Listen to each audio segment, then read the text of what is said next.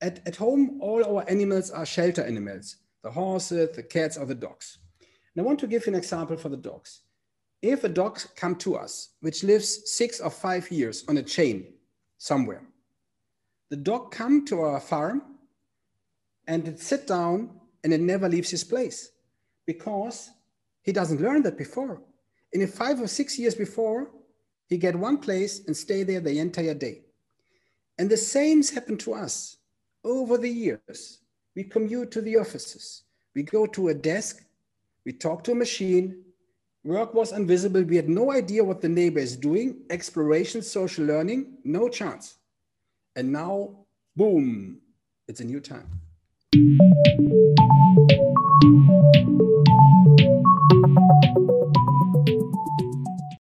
Raphael Gielgen is my guest on this episode of Inside Ideas, brought to you by 1.5 Media and Innovators Magazine. We have known each other for a little while, and uh, luckily, I've gotten the honor to uh, be able to call him uh, Rafa. Um, but I want to tell you a little bit about uh, Raphael. Uh, he's very unique. It's kind of a person that in your company you'd say, who's that crazy guy? What's his job? What does he do? He's always gone. He pops into the office and, you know, tells us, and he's in this utopian space type of world. And then he takes off again, and uh, everybody in the office listens to him. It's kind of one one of these guys that your colleagues would say, "Oh, he's got an ir- irrepressible curiosity a relentless search for explanation and the desire to turn everything upside down in this world. And, and it sometimes for others can be uncomfortable to be around him because he's kind of always pushing that status, status, status quo. And when he returns to the office after these long journeys, he, he talks about things like a virtual utopia that sounds like he's lived in some kind of alternate reality. Uh, that's because Raphael is a trend scout. He's an innovator, a futurist, a, a, trend scout, and he looks all over the world for new trends, reads books. Um, and he has spent most of his professional life working on making the office environment a better place. Even some of his own colleagues think he's a little crazy. He, he's really, you know, he's out there. Um, and the, the other thing to kind of know uh, about him is that he works for Vitra and uh, they have this approach to improving the quality of offices and public spaces through the power of design by serving the varied Vitra team with the results of his observations, cognitions, and trend clusters, market analysis, and really hard business cases. Rafa, welcome to the show. I'm so glad you're here, my crazy friend. Thank you. We, thank you for the kind introduction. oh, you're you're most welcome. I'm glad you're here because we have absolutely tons to discuss, and I'm sure we're going to get into um, a, a lot of wonderful topics. So it couldn't have, it couldn't have really come at a better time because we've just played this uh, this crazy experiment and still are are playing it on the future of work, the future of life, the the, the where where are we going with the future, and how uh, now in Germany we're in our third or fourth severe lockdown where now people aren't even really going to work anymore in, in, in a lot of cases uh, if possible they're uh, being requested. So with all this trend scouting the future of work and not only architecture and design and, and how offices and these spaces, has that prepared you to all of a sudden have a whole year almost now with little travel and staying put in one spot? How, how have you how have you gotten through this time? What's happened? Has all the stuff you've been talking about given you resilience or get us up to speed? Yeah. So, um, so uh, honestly, when when it hit me, I would say first uh, at the end of 2019, uh, I had a year with tons of travels. It was about 25 countries. Always the airports was packed wherever I was, and I thought, oh my God, the planet is real in a bad position because how we do business that could not that could not be the way, but I had no idea what could be the alternative. And then uh, in a predictable life, the unpredictable pandemic comes into our life. And after three weeks or four weeks, I, I, I had a little bit fear personal wise because I thought, hey, Rafa, your job is game over because you can't travel, you can't meet people. My entire relevance at Vitra was based on personal interactions. And I thought, oh my God, so what do you know? Because I thought, I don't want to reinvent myself again like three or four or five times before in my life. But then I have to reinvent myself. I go for a camera setup. I build at home in my big studio, a smaller, proper TV studio. I start to write um, uh, uh, um, uh, storybooks for the first sessions. And then I, I start, I think, in April with my first sessions. I was 13 weeks on my farm in one block. I was never before 13 weeks in one block on my farm. My family got me every day after a while they freak out. And then in my 20, I leave the first time my home coming to the Vitra campus. At that time, the Vitra campus was empty, but it was so good to be here first. And second is, and then I start my, I would say, my little Rafa TV show, my webcast sessions. I ended up with more than 300 sessions last year all over the world. The biggest one was with 500 people from our Japan community, totally freaky, 90 minutes and nobody leave the session, 90 minutes, come on. But honestly, I always was, I also was done then at the end of the year. So that was my year. Yeah. And I joy, I enjoy to be so many days at home because now I know every, every single trail in my forest. I bought a kayak to go on my river, nap, uh, frequently in the evenings. So from that perspective, I enjoy it. Yeah. And I really critical think about the, the climate change from that point. Yeah. Because I thought I had time to think about it. I would not say before I had the time to think about it, but it was really like with a high five with the chair into your face. Yeah. So you you work uh, really in all, in all different countries all over the world with a lot of uh, small medium enterprises, but also there's some some big names on on your list as well. Um, but but a lot of a lot of the companies that you work with probably are not thinking of these moonshots or these big hairy audacious goals where they're going to save the world or change it. There, it's a different mindset. Now, I'm surprised to hear from you what what I just heard, and I want to tell you why. Because uh, as a trend scout, as someone who sees these different environments of how work is, um, that that there's a big psychology that also goes along with this, and we'll kind of get into the the more of that as, as also your t- discussions and talks on how how you see that the the future of work, humans of new work, things like that, and and how that occurs. But didn't that give you a little bit of prepare, preparedness of what what was what was coming and and what the future for not only your clients but for yourself and what that would be like.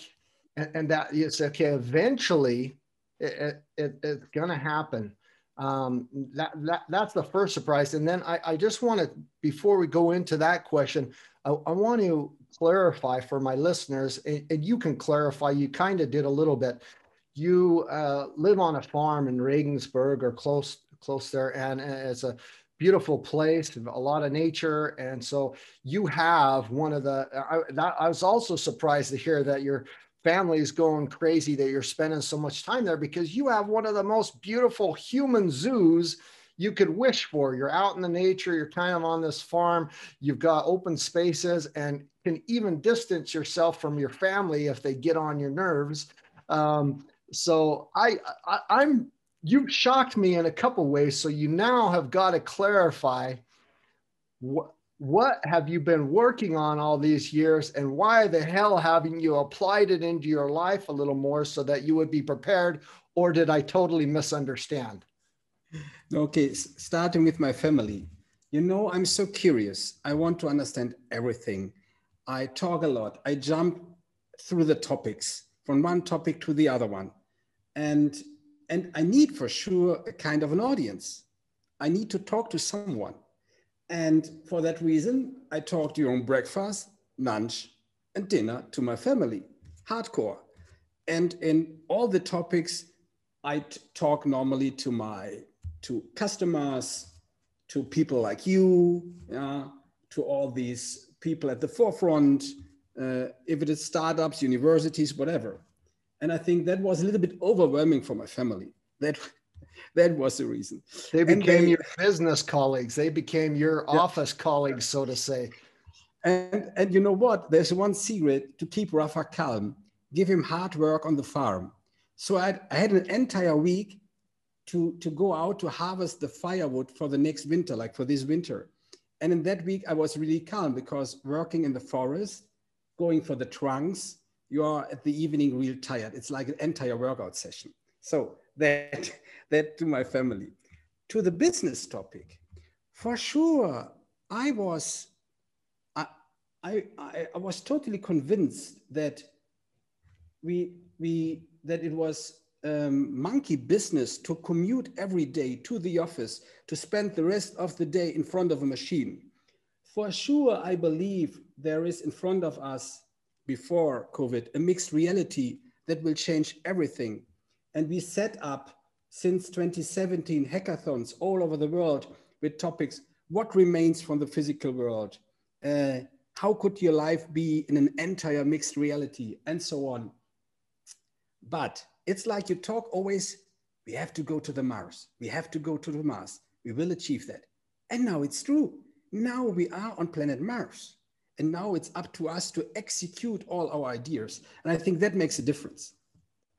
I love that. So um, we're definitely going to get in some more of that because I've heard a number of your talks and and you start out actually very similar to me, but I, I don't want to touch on on the space topic just yet what what I do want to talk about is in, in I'm also this uh, um, even though I'm an environmentalist, a, a, big global food reformist, I'm almost a trend scout myself. I'm thinking about sustainable innovations of future. I'm thinking how can we work sustainably in the future? How can we do things differently with different tools? What does the future of work look like?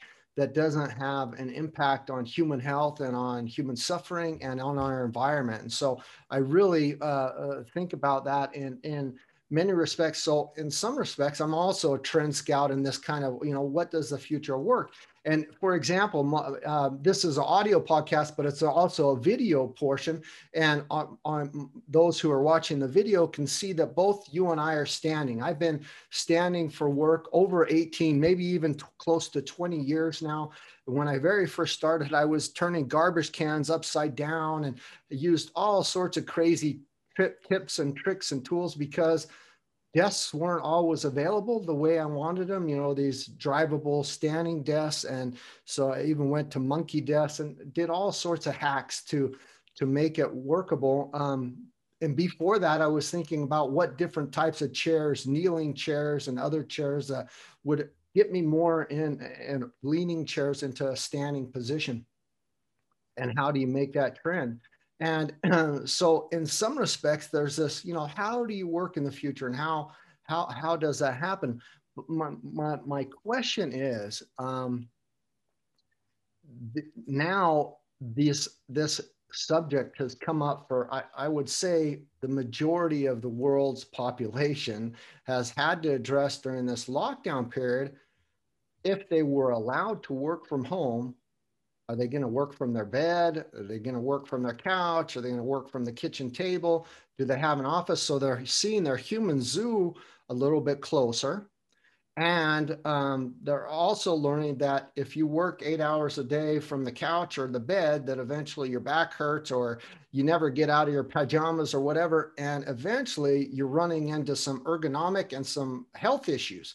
And so um, uh, I want you to kind of answer th- that trend on just the ergonomics, the occupational health and safety aspects of setting up your work life that you deal with as well. I mean, that's a trend, and you have those swatches behind you. You you you know where where things are going. And that's kind of what Vitra does in some respects as well. So I want to hear how you've seen that evolved, and then I want to address the anthrop. After you answer that, I want to address the Anthropocene of chairs, the Anthropocene of desks, and, and things.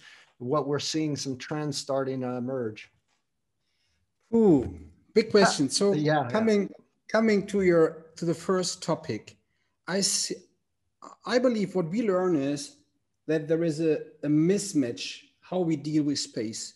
Think about the cities. The most of the cities was a little bit like sleep cities.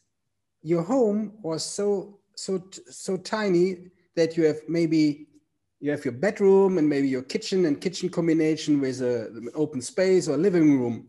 So that means our sociology setup, how we live, was not prepared anymore to have a proper house.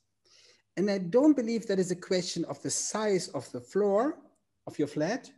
I believe it was like the entire industry served the houses. Yeah. Now we see the houses, it seems like they're a little bit too small because there was not additional space anymore to stay there for work.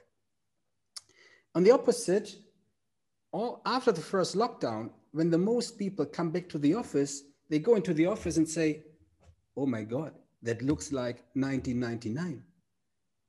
I don't want to work here anymore because they learn it makes not sense why a big portion of their work was routine task they could do done from everywhere. So and then they start to avoid commuting. And now something interesting happens.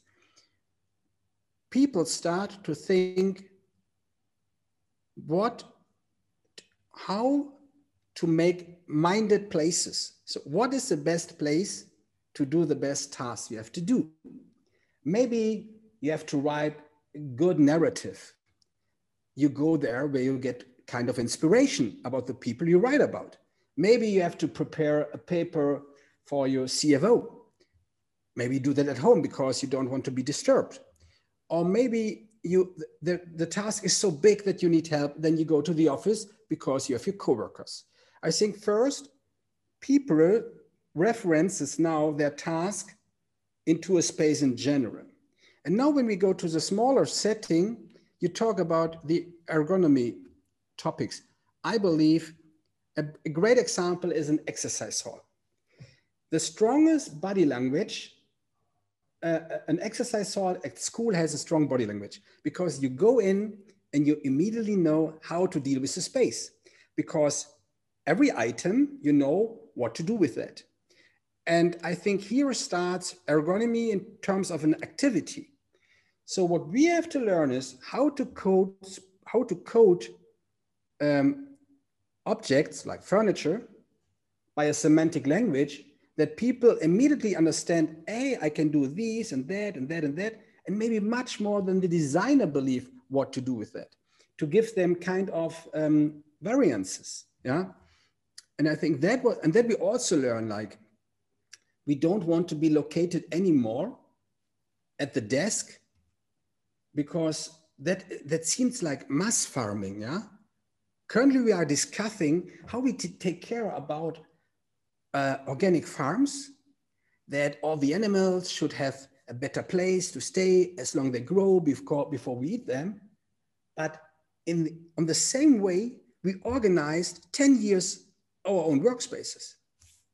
Yeah, it's not only our living conditions, but it's also our schooling conditions, our work conditions. For sure. It, it's uh, um, education, not only at the university level, but at the grade school level.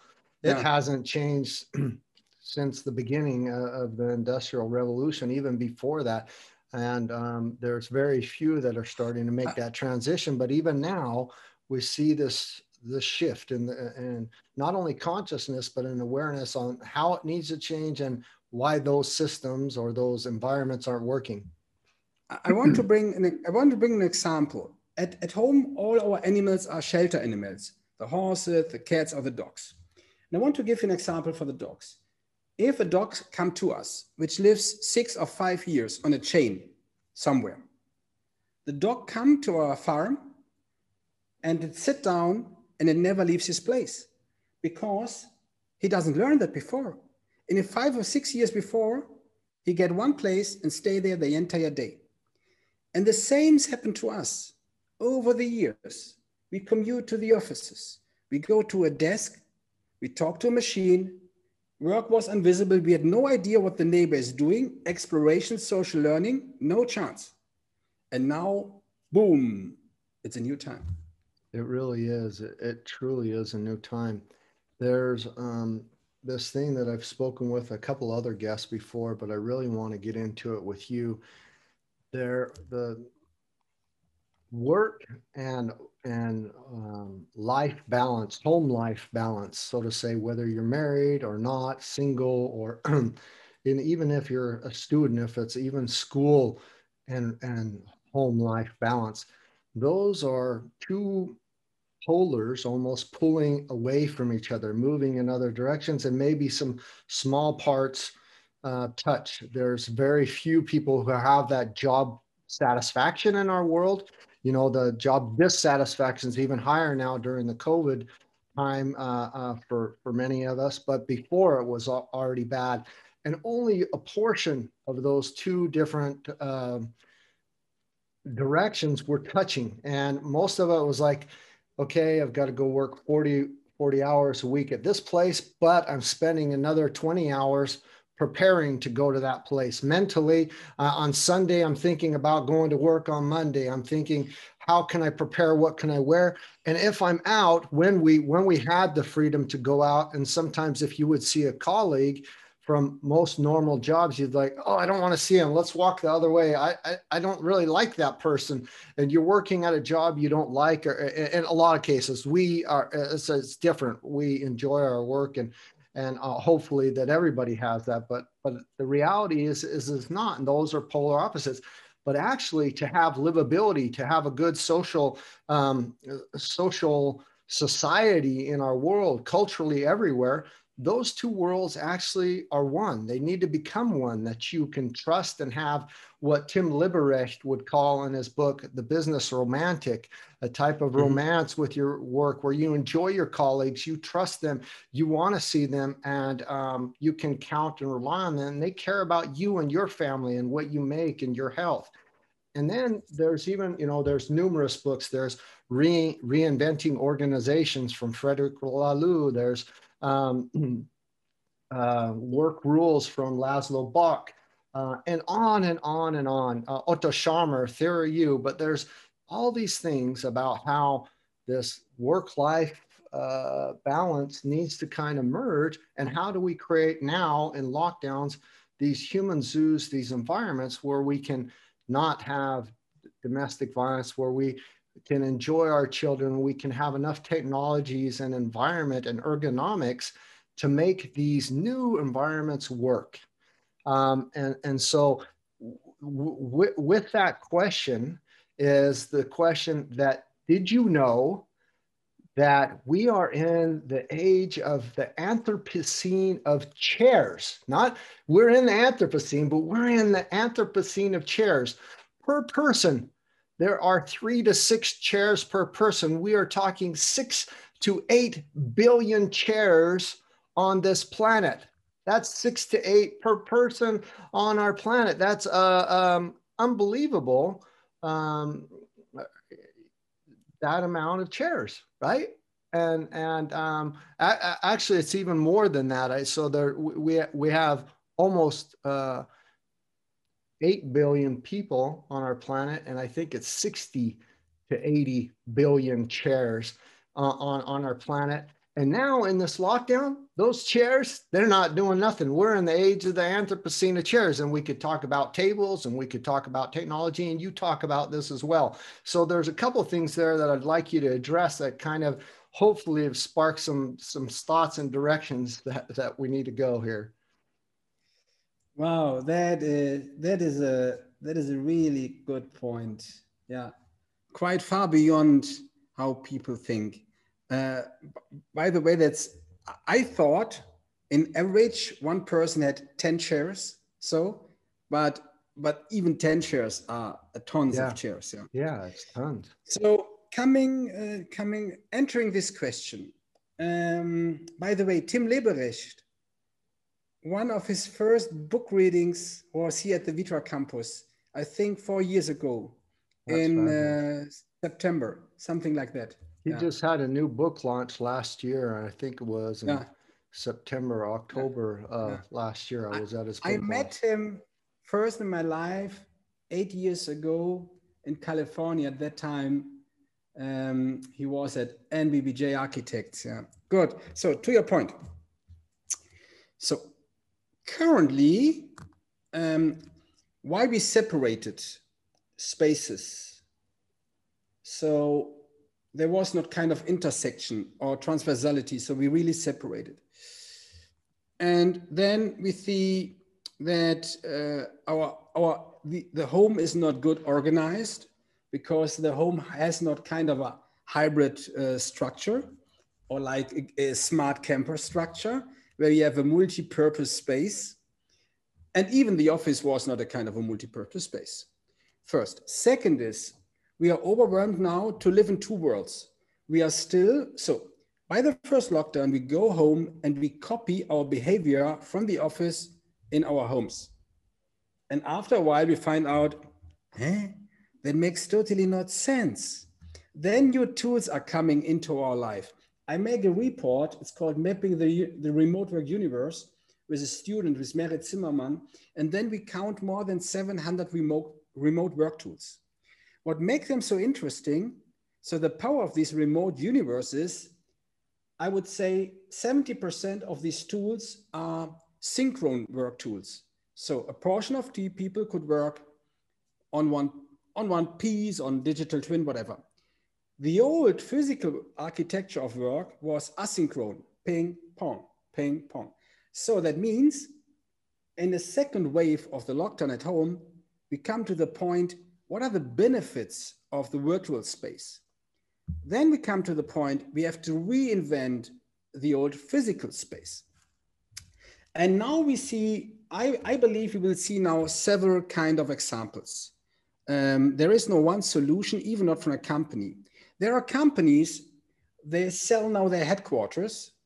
They go in a business like in seattle this uh, company ray they, they rent now small satellites because they find out in a foot walking distance or maybe in a 20 minute distance there are several spots in seattle. We rent smaller locations that everyone from our company can go there by bicycle. And they don't have to have to commute times. If they have no space at home they can go there and they meet each other. So you create a sense of belonging. I think that is a kind of solution. So other ones believe okay so we have our headquarter and now we the headquarter is is much more like we name it at Vitra the club. We really reinvent it as a club. And we do kind of a new program that means there is a person who takes care who curates an interesting program what happens during the week in the club that people say i have to go there because there are one desires. One is one desire is to be part of a bigger portion of people of a tribe. It's called belonging. And second is to develop your own potential. It's like learnability. And for that reason now companies start to rebuild their headquarters. And for these people which don't have um, the opportunity to work from home, they make deals with the local co-workers to say, come on, I want to have a flat rate for my employees for one reason that the most of them go to the same spot, again, that they meet each other, yeah, so that you still have a sense of belonging. And what I believe now the super advantaged companies, what they do, they set up a digital twin of the company. They're inspired by the gaming industry who provides super virtual spaces so that even if I'm not able to come to the Vitra campus, maybe in one or two years from now, I take my Oculus and I get a really great experience. It's like I'm there. Yeah. And I believe in the following, in, in this generation Z, who spend a lot of time in a virtual space comparing to a physical, that maybe for these guys it's it's quite normal to, to use um, to, to stay in a mixed reality. So we will see now, I, I believe, monthly new good examples how people deal, deal with that. Ah, another last example. I live in the countryside. What happens now in the countryside, there are smart majors that see, hey, they, there are some people who have a bad uh, wireless connection at home, so a bad broadband connection, or they have no space. So what they do, they find in their in the countryside places where the majors say, okay, I give this place to the people who don't want to commute to the city as their kind of mini co-working on the countryside. And now we there are some good examples around and and I believe what that helps us that brings really freedom to the people freedom to have a choice to find a great spot and um, and in average the people commute in the world in average the people commute in the world 10 days a year. 10 days. Think about that. Yeah that's a that's absolutely amazing. So there's i mean there's so many different facets of of what we're talking about that we could branch off into almost any of them. Um, you know, e- even just specifically talking about what the ergonomics, what does your space look like at home in your home office, and and how does that future of work look like? Whether you where you live, what's the connection like? Do you have to still travel? Things like that. Those are all shifting, and in that in that shift, what we're what we're seeing is for most places, this sustainable infrastructure emerging. So broadband internet, uh, uh, we're seeing uh, a lot of companies shipping chairs and desks and computer monitors and all sorts of things, offering tools of iPads to their employees to be able to continue to work from home. We're seeing that before companies that say, oh, you can work from home one day a month, that they're like, oh, it's totally fine. And they're seeing that the productivity and that whole thing is shift. And as you as you as you also mentioned so correctly, that a lot of companies are reevaluating, saying we're paying an enormous amount of space for the, for these offices, um, especially um, in, in the banking blue collar areas they're saying like well this is just extremely uh, something that could be digitized can be changed. We're wasting so much that that they're now going satellites and they're downgrading a lot um, on these physical spaces. And so there's a lot of changes. We're right at, a, at the crux of of a unique time that, that we're seeing this.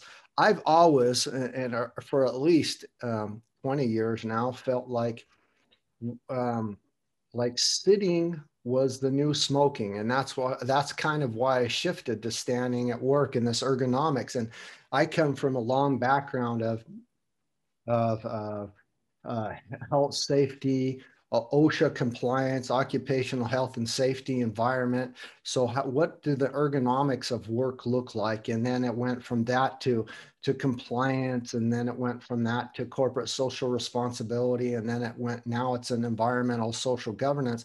But it all really started back with health and safety. How can you work no matter what your work environment is? Do you have personal protection equipment? Do you have good ergonomics and things? So I've always kind of been thinking in one respect or the other of the future work and how can we do it that we don't have repetitive motion uh, injuries when we work with carpal tunnel or, or back issues, whatever it is, because those are the biggest things um, just in the reality, regardless of sustainability and, and, environment, those are the biggest things that create numerous problems with uh, human suffering, health problems, which then lead to your employees calling in sick and having issues at work. I, I, I would bring there in another perspective. So if you if you look at the end of the 2010 years, the most disease at work was brain disease. So like burnout and all the other cases. So and and I, the, the the ratio of these disease like uh, to, to, your body, like like to your back or things like that, that was I think they go up to 13 or 40 percent, 14 percent only comparing to 30 years ago. Think about the programs in the companies. They, a lot of them, they have the sport facilities inside. They make programs. If they have yoga classes, mindfulness. So there was a good movement. No, I believe there was a very good movement in the entire biophilic design and also well-being movement. So that was, I think, that was really highly increasing in 2016, 17, 18, 19 in Asia, in the US, and also in Europe. Um, so that, that was in a good way. But even that topic changed now. Absolutely. Because if you go now to the office, I think there's one challenge in the future.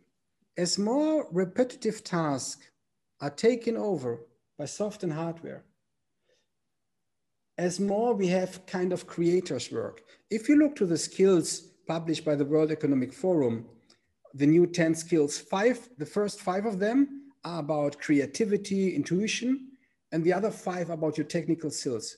skills. So as more we work in a creation mode, as more we need a regeneration mode. So what I believe in the near area to these office spaces, there must be like areas um, where you say, okay, I take a nap, I make a rest. There's a park. If maybe there is a there is an, um, um, a garden on the on the top or in the atrium, or like in the near field, or maybe there are meditation spaces, spaces for that. Because I believe in the future, the biggest portion of of our work is driven by creativity, and that really sucks energy. Yeah. So even as long we interact like with, I would not say old devices, but like with these kind of machines. Yeah. Yeah, I, I, I totally agree with you. And uh, that brings me perfect and our discussion perfectly to kind of some of your past talks. And, and I want to bring bring them up to speed. So when I start my presentation, I also use the overview effect. I er, use Earthrise and I show the blue marble. You do that as well, uh, as well, but you do it in a different context. And then uh, you also discuss. Now we're in the 51st year of uh, of the moon landing, and you show you know the first. Uh, uh, when the first astronauts go into the moon and the, their spacesuits and the inside of the shuttle. This last year, 2020, with the uh, year of the pandemic was unbelievable for rocket launches, Mars, uh, Elon Musk, all the space travel. And we saw a change in the working environment in space, not only in their suits, the type of machines and rockets that they were going into. You know, we went from when, when I used to look at the old NASA uh, uh shuttles and, and uh, not only the space shuttle, but the the Sputniks and the rockets before I like how in the hell do you not get overwhelmed and totally go crazy? There are so many buttons. I would be worried in that big clunky spacesuit that you would bump something, right? Uh, or flip the wrong switch and then you've just uh, lost all your f- fuel or, or, something like that. And uh, now there's 12 buttons and three touch screens, and it's like mainly automated. There's not a damn thing to do. You look, you watch the astronauts and they're they're busy trying to figure out what to do with their hands because uh, there's nothing to do anymore. And so we've taken a quantum leap into reality of the not only the future of space travel but the future of how we work and where we work and so i want you to kind of take us why you talk about the earthrise and why you talk about that and, and how that ties to the future work and what you do and this trends as well uh, uh, because I think we, we have a lot of similarities how that ties together. So, by the way, I was also surprised when I've seen inside the rocket because there was no button anymore. There were only the screens. And even how the astronauts looks like. I say, eh, this is an astronaut dress, not more? Because I love the old astronaut dress, these like going like in these special suits. Okay, why I joined that. Look, um, we lose. Uh, I was more and more confronted that the, that the customers or the society in general was critiqueless. So that means they take all the things how they are.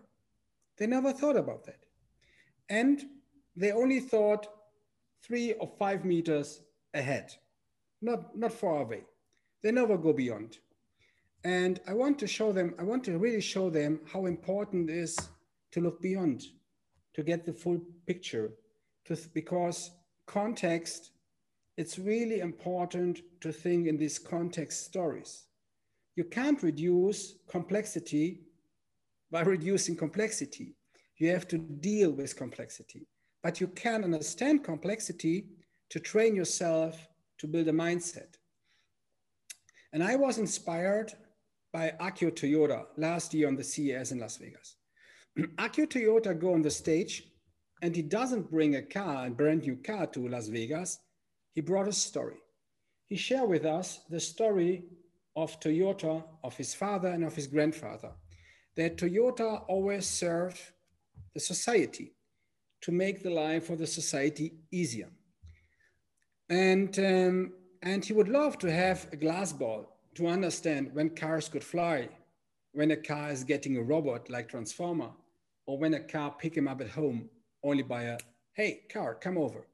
But then he talked to us, but that is a romance because, but he learns so many, the Toyota car company learns so many about the future by building cars, by getting a kind of an overview and a foresight, foresight mindset that they came up with 14 new fields.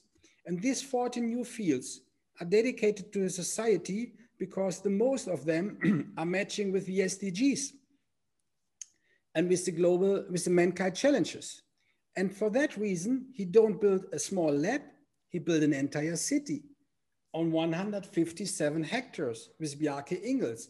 And I thought, oh my God, what a strong commitment.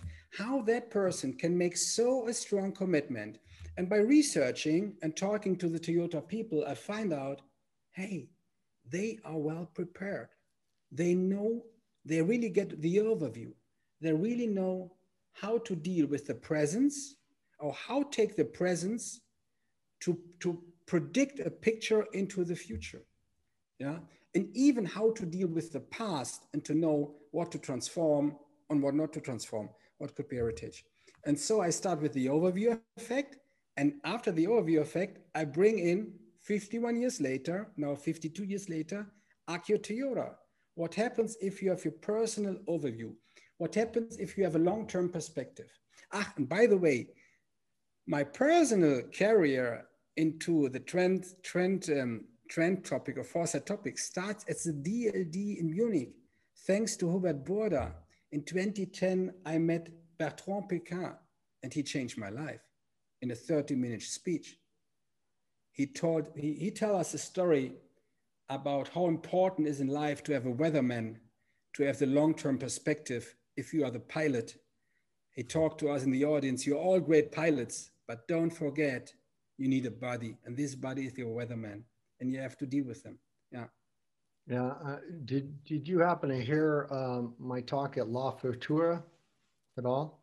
Yeah. I, I, I actually know Bertrand Piccard as well. He's the owner of Solar Impulse and 1000 Solutions, and he also is the first man to fly around the world in a solar airplane. And so I love that. He he likes to deal with pioneers and innovators, those people who do not know that it is not impossible. That uh, yeah, yeah, yeah. Uh, and, and, so he deals, you know, for his solar airplane, he dealt with shipbuilders instead of airplane builders because the airplane builders all said, no, it's not possible. We don't know how to do it. So he went to those who didn't know it was impossible and got it done.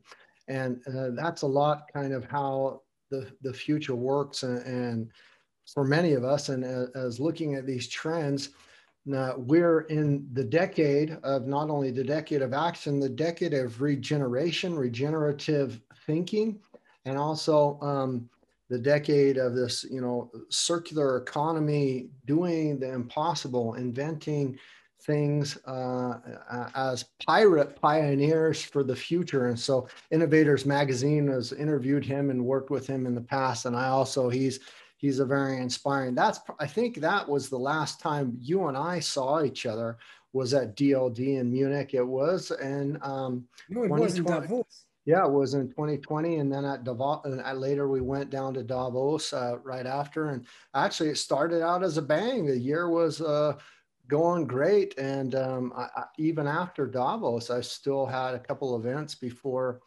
the the the true craziness happened.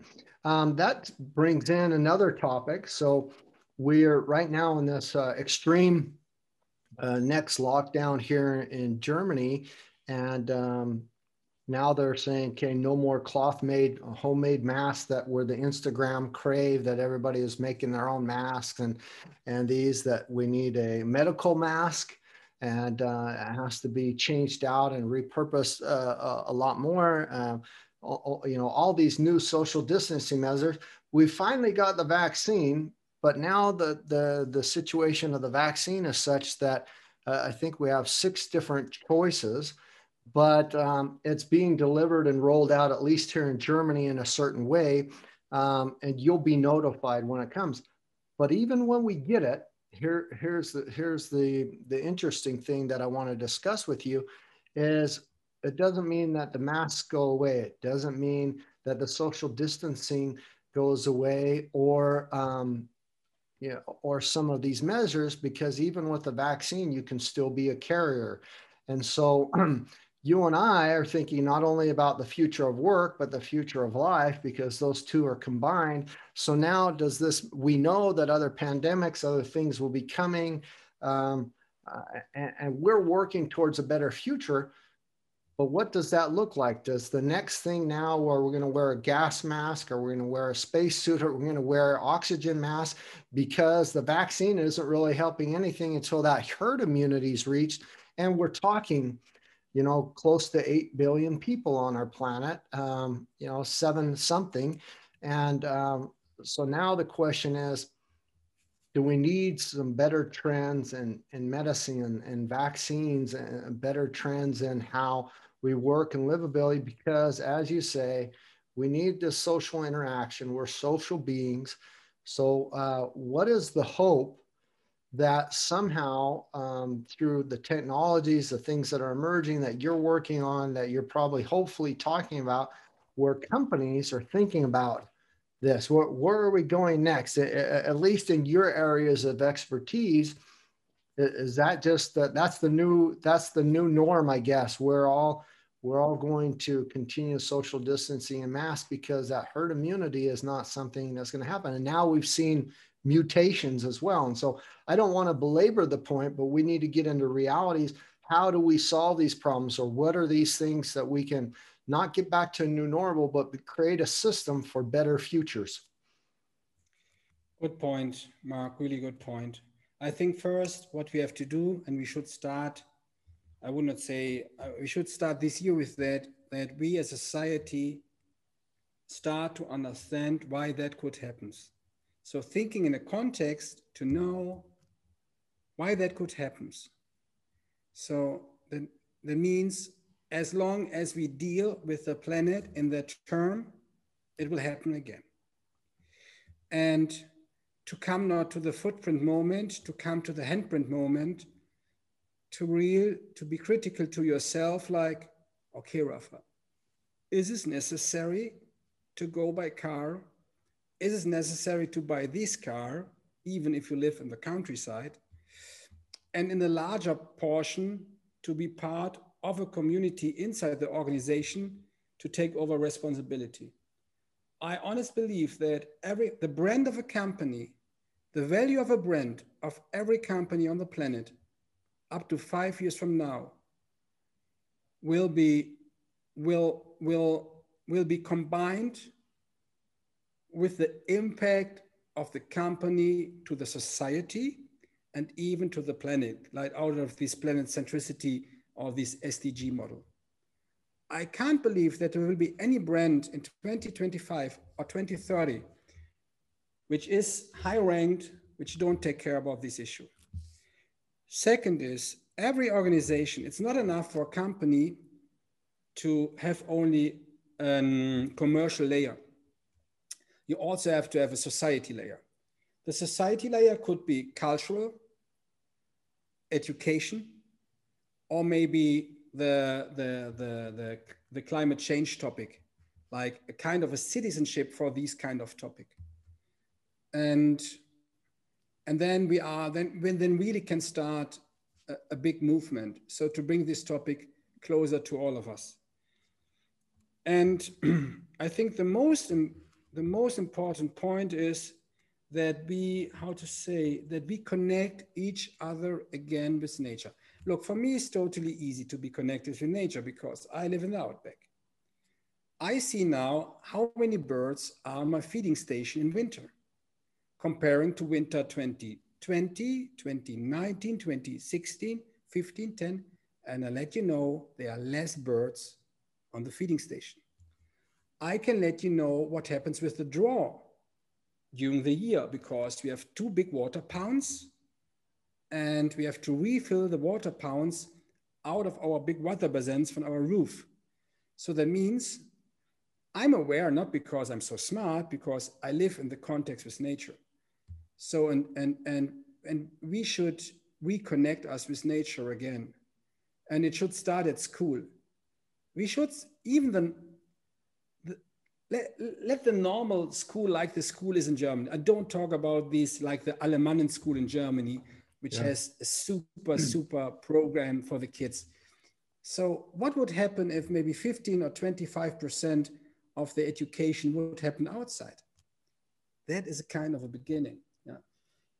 The, the, other, the other topic is that we should provide um, ourselves a kind of footprint or handprint index that you know what is your consumption. Like look i know i get every year a letter from the german retirement organization. What is the prediction of my uh, retirement salary or payment? Why i don't get by the government a paper what is the prediction of my carbon footprint by year by year, like hey, Rafa, you have, if you want to make a contribution, my recommendation is go to that points. I can give you the answer to that is because we're uh, all over the world. We're not based on an ecological economy. We're based on a, a capitalistic economy. So uh, uh on on a uh, very intensive um, economies that that that's that's why you don't get that uh, and I think that a lot of our economies and things are, are really failing us. And um, I, I, agree 100% with you on reconnecting to nature. I think that is so vital and it is the key. It's proven there's, there's studies, you know, uh, just taking a walk in nature, being around trees, that uh, what it does for your health and your psyche and and uh, your emotion uh, is is fabulous. And and the other thing that really connects to what you're saying, which is really been come. Uh, so the pandemic is horrific, but a lot of things have been bubbling to the surface, and it's shown a microscope on where our problems are, where what we need to fix, and what we really need to change. And and for that, I really am am thankful. And one of the biggest areas, what we're now seeing has ties to, to, to, to livability, to the future of work that we've been discussing, is New York, um, Shanghai, uh, Wuhan, um, Tokyo, um, Munich, um, all the big cities in the world, even Hamburg, people are realizing and they're making a mass exodus um, out of these big cities. Uh, New York has not had uh, so many vacancies and so many people live, leave during 2020 and 2021 already, um, not only because of the craziness, but because there's no need to be in a big city. They want to go somewhere where the livability factor is a little bit better because now they realize I can do my job from anywhere and to pay these high exorbitant amounts of money where I've maybe lost my job already or um, I can work from home. I'd rather have my home work life be a little bit better. So you see all these people now going out trying to find i've heard more farm purchases more land purchases more house purchases yeah. um, um, all sorts of things in, europe it's a, a, lot of talk about denmark and sweden properties that they're buying and they're going to spain. Um, people are saying no thank you. We're moving. We're, we're going to find something better. And so we see these shifts and it's pretty substantial. Um, I, am going off of a lot of numbers from New York because I'm from the US, but we're, we're actually seeing that, that the people, it's not just that they want to live better, but they also want to reconnect with nature. They want to be somewhere further away that say, I'm going to take a break and walk out in the nature. I, I, I had on Mon, on Tuesday, I listened uh, a broadcasting, live broadcasting by the Alfred Herrhausen Society from Frankfurt and the London School of Economics. And one of the guests was Richard Florida. And, and, and he mentioned the point uh, that the topic was about the social order in these cities, in the old cities, so they don't work anymore. I talked to a colleague from in Tokyo, and Tokyo is missing 15 million people a day, the city of Tokyo.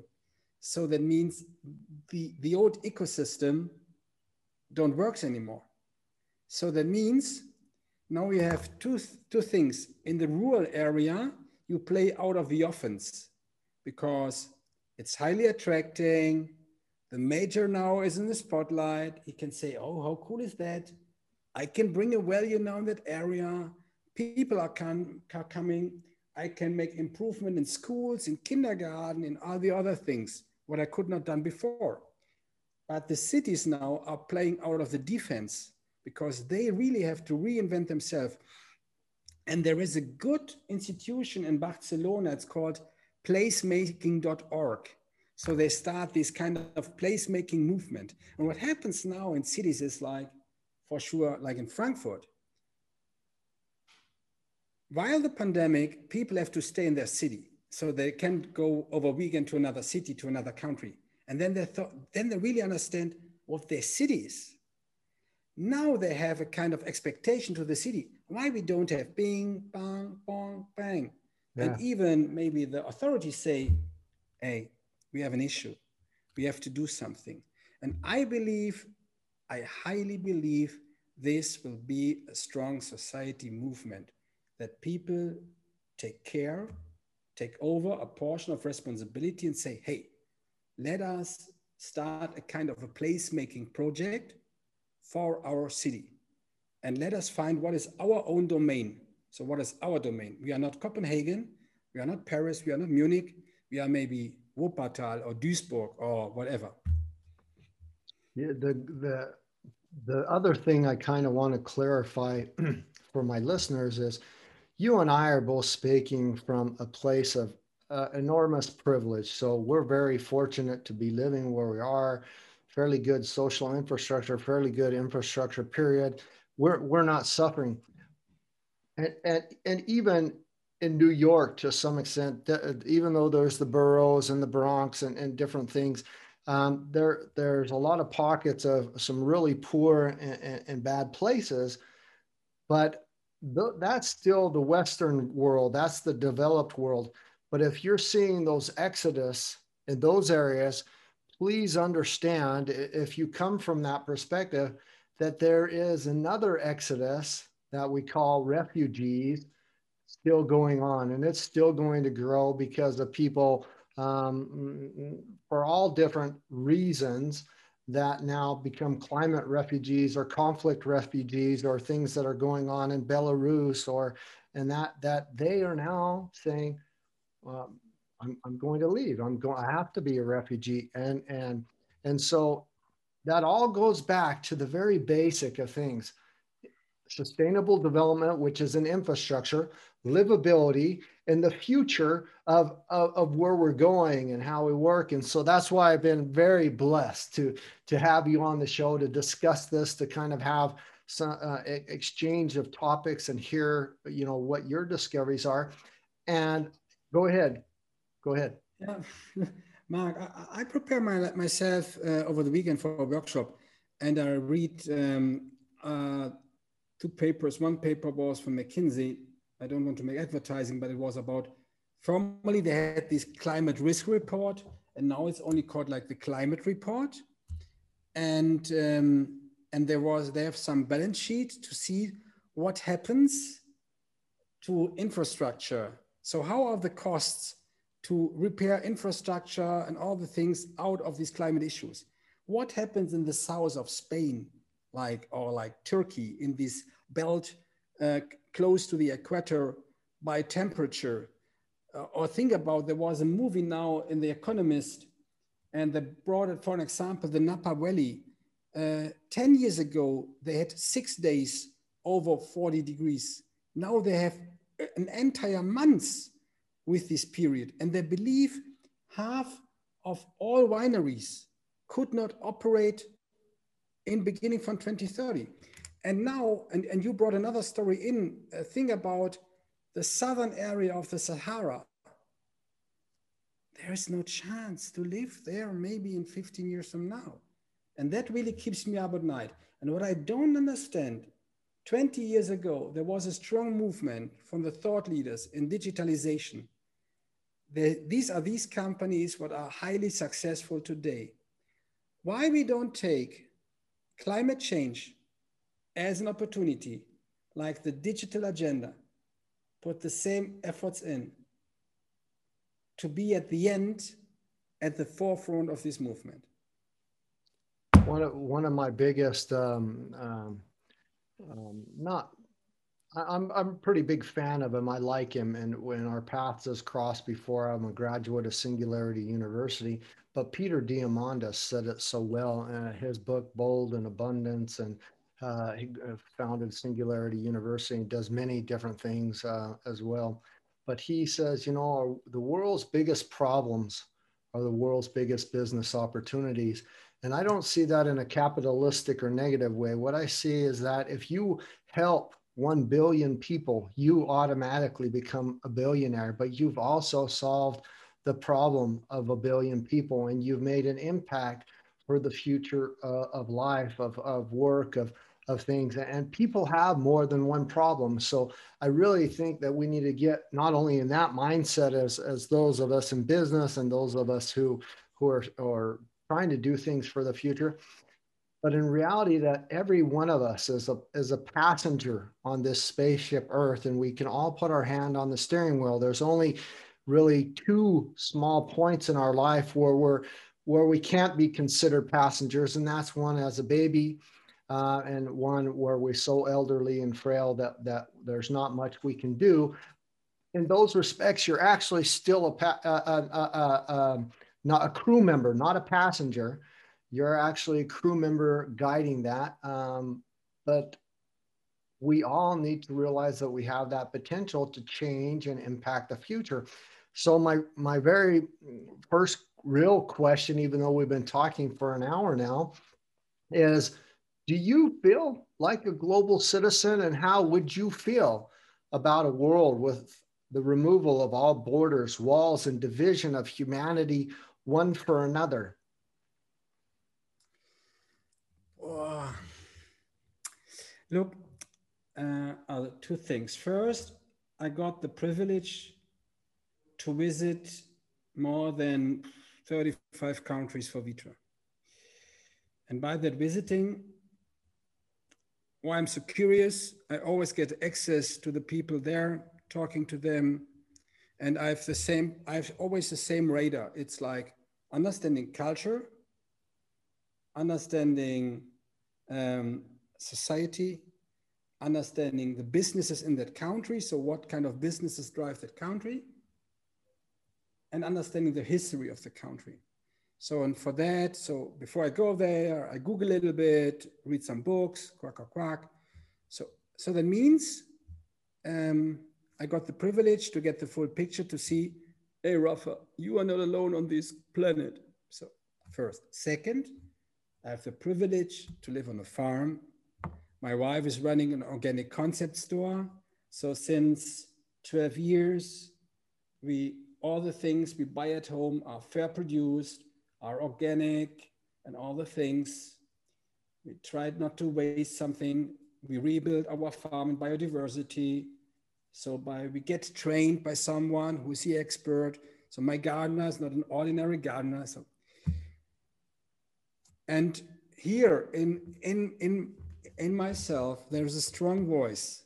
I'm now 51, and and I have tons of energy. But what I want to do is now to that what you mentioned before, with one hand maybe on this kind of steering wheel, to to make a bigger impact as I've done that before.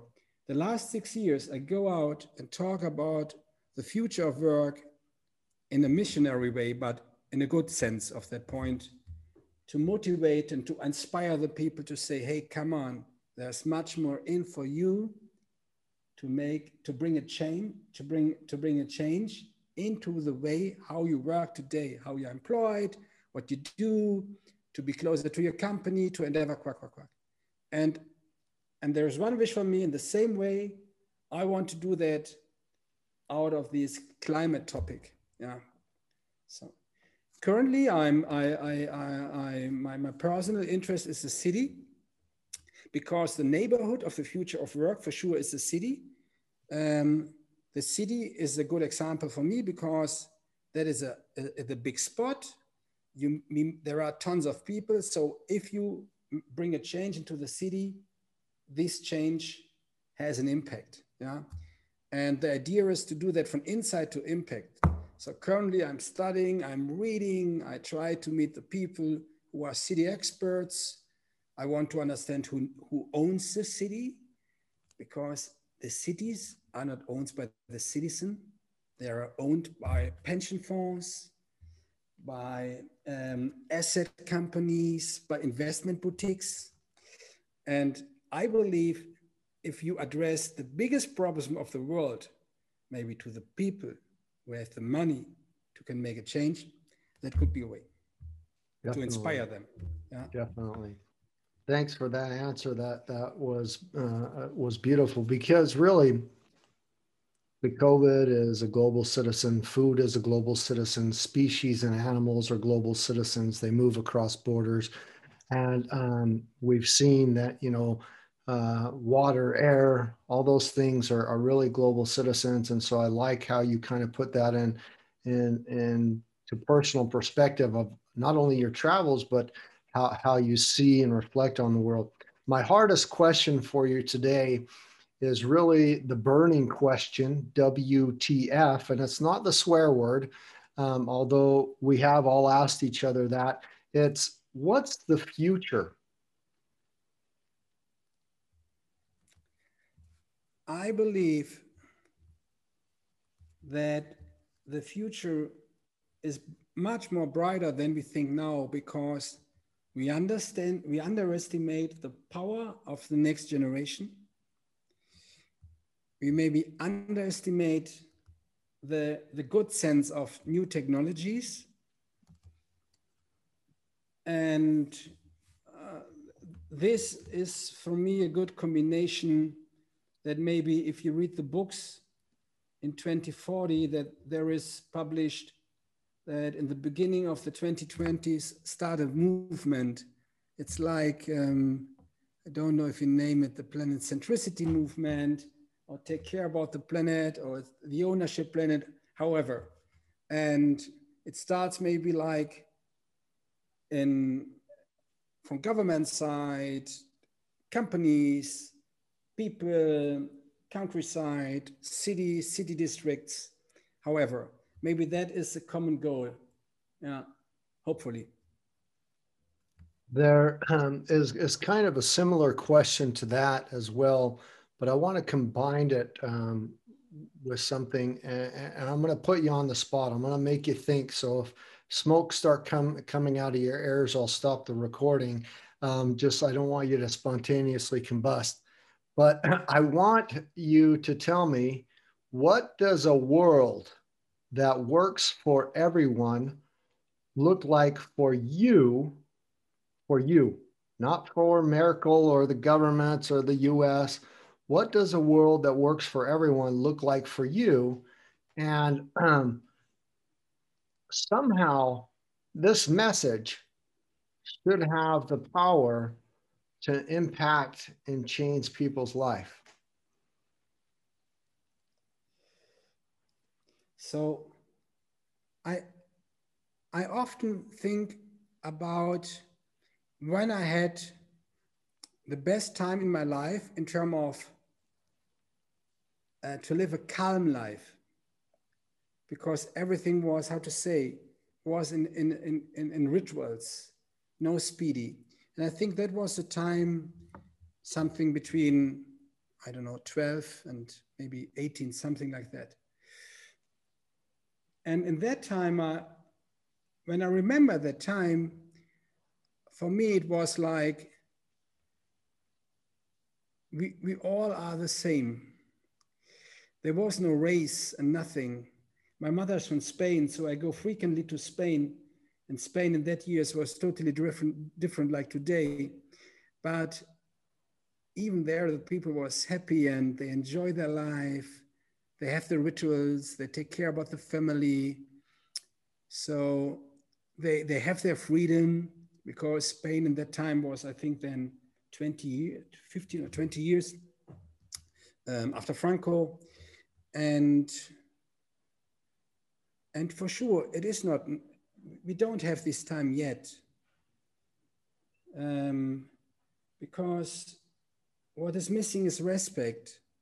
What is missing is the empathy to understand the other one before you say he's an asshole or something like that. So do, are, are, are you telling me that what a wor- what a world that works for everyone looks like for you is one with more calmness, more respect, more more sure. Okay. Sure. Yeah. And even that the people feel free. Often you talk to people like also here in Germany and and it seems like for them they are they are not their own sovereign. You know what I mean?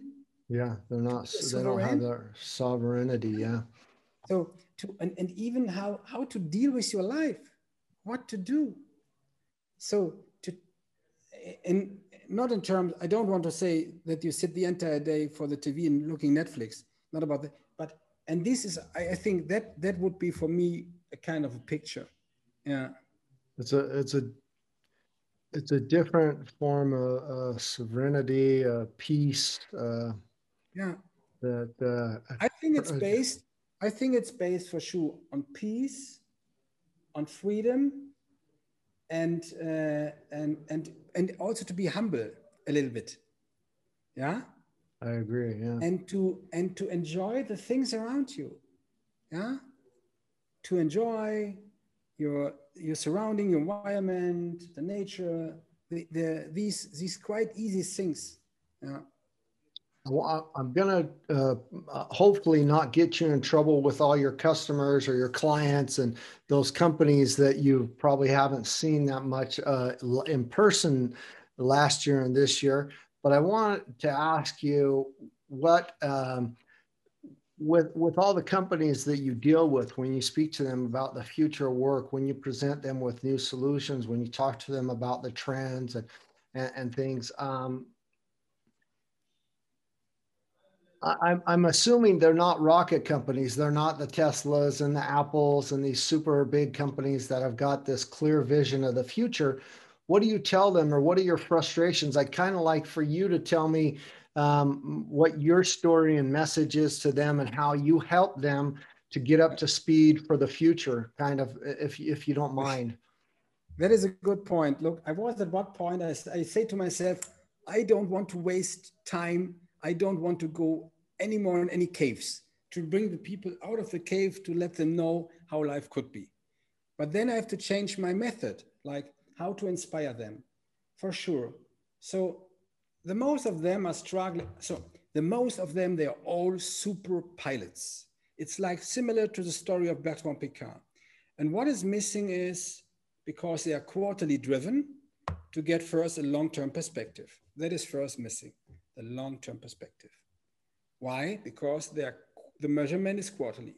Second is um, to really go beyond. That is the entire story about provoke, explore, discover. Because what they do always is immediately design. They believe there is an issue. they don't take the time for proper framing and immediately they come with ideas, design. And so what I try to help them is start with provoke, what if question. Start then to discover and explore what is going around in terms of bench learning, exploration, social learning, and then go to design. And I compare me often, I, I tell them often a story. I'm a little bit like the Falcon 9 record. Uh, a rocket. A rocket needs around needs around um, uh, one up to two minutes to be in the non-gravity area. So, and my job is to bring them in a non-gravity area, comparing to their that they don't st stuck in anymore in their own business gravity. Yeah. And for them, this is often how to say the future is often for these kind of companies something like, ah, come on, don't talk about the future. Uh, the future is there, there, there, there. Yeah, come on, I have to deliver. I have to deliver. But you, you know, you can learn a lot about these farmers who live from the forest. The farmers who live from the forest have to think in three generations. Come on, in three generations. If, if I see today something, the kids of my kids would get these kind of trunks. And that teach us the history. That's beautiful. I, I love that. Um, I only have three more things for, for you, and they're for my audience, for my listeners. It's um, information that tips and advice that you can give them. And so um, the, the first one is really if you were to depart one message that had uh, that was a sustainable takeaway for my listeners that had the power to change their life, what would it be? To train the curiosity and, and to leave as often your discipline. So go beyond your discipline and talk to people outside your industry and outside the business you who are who you are trained in. I think this is super important. If you really want to learn something new, you have to do that. Second you have to understand that you have to unlearn. You mentioned uh, Otto Scharmer, yeah, with the U theory, yeah, this kind of unlearning to be, to have also the willingness to unlearn something because it's quite difficult. Yeah. And third, the best Yoda of everything is nature. Nature could teach you everything. You don't have to be Alexander von Humboldt. No, it's good to read his books, but you don't have to be Alexander von Humboldt. But as often you go to nature and you and you you take all your senses to understand weekly, after a year, you know which kind of tree is good, which is bad, what is working, what is not working. And then you, you, you try to understand, to endeavor the world around you as an ecosystem. And I think this is a good example. That is always helpful. That's fabulous. I, I um, just released a podcast today, matter of fact, with Mark Dorfman from Biomimicry 3.8. And uh, this bio, biomimicry of, of nature is really amazing innovations, amazing tools um, that we can learn. So I'm in full alignment, and, and that's why we released that podcast to, today. Um, what should young innovators in your field be thinking about if they are looking for for ways to make real impact on the future of work, the future of of, of, of, of really how we interact with each other? If they were going to copy, say, "Damn, he's got the coolest job. I want to do that." What what what what would no. what would it be? First, they should go always to the most progressive companies they can go as an internship for an internship for a job or even for a freelance job go always to the best ones that that they really push your own boundaries and you can learn so much second be kind find out who's the yoda inside the organization be kind to that person and learn so much you can learn third is History is important to learn something. Whenever you're in a new city, go into the museum. Whenever you visit a country, go on Wikipedia and read what happens in that country 100 years before. because history also is a good teacher. We have, I think, in our epochs, we have, I think, I would believe we have 100 Corona epochs in 2,500 years of mankind. Yeah. And that I would uh, recommend to, to the young ones. And the last question is, is what have you experienced or learned in your professional journey so far that you would have loved to know from the start? Wow. I would say this is the best question I ever got in the interview in the last six years, honestly. And I will copy that question and say that is from Mark Buckley. That is boom. Okay.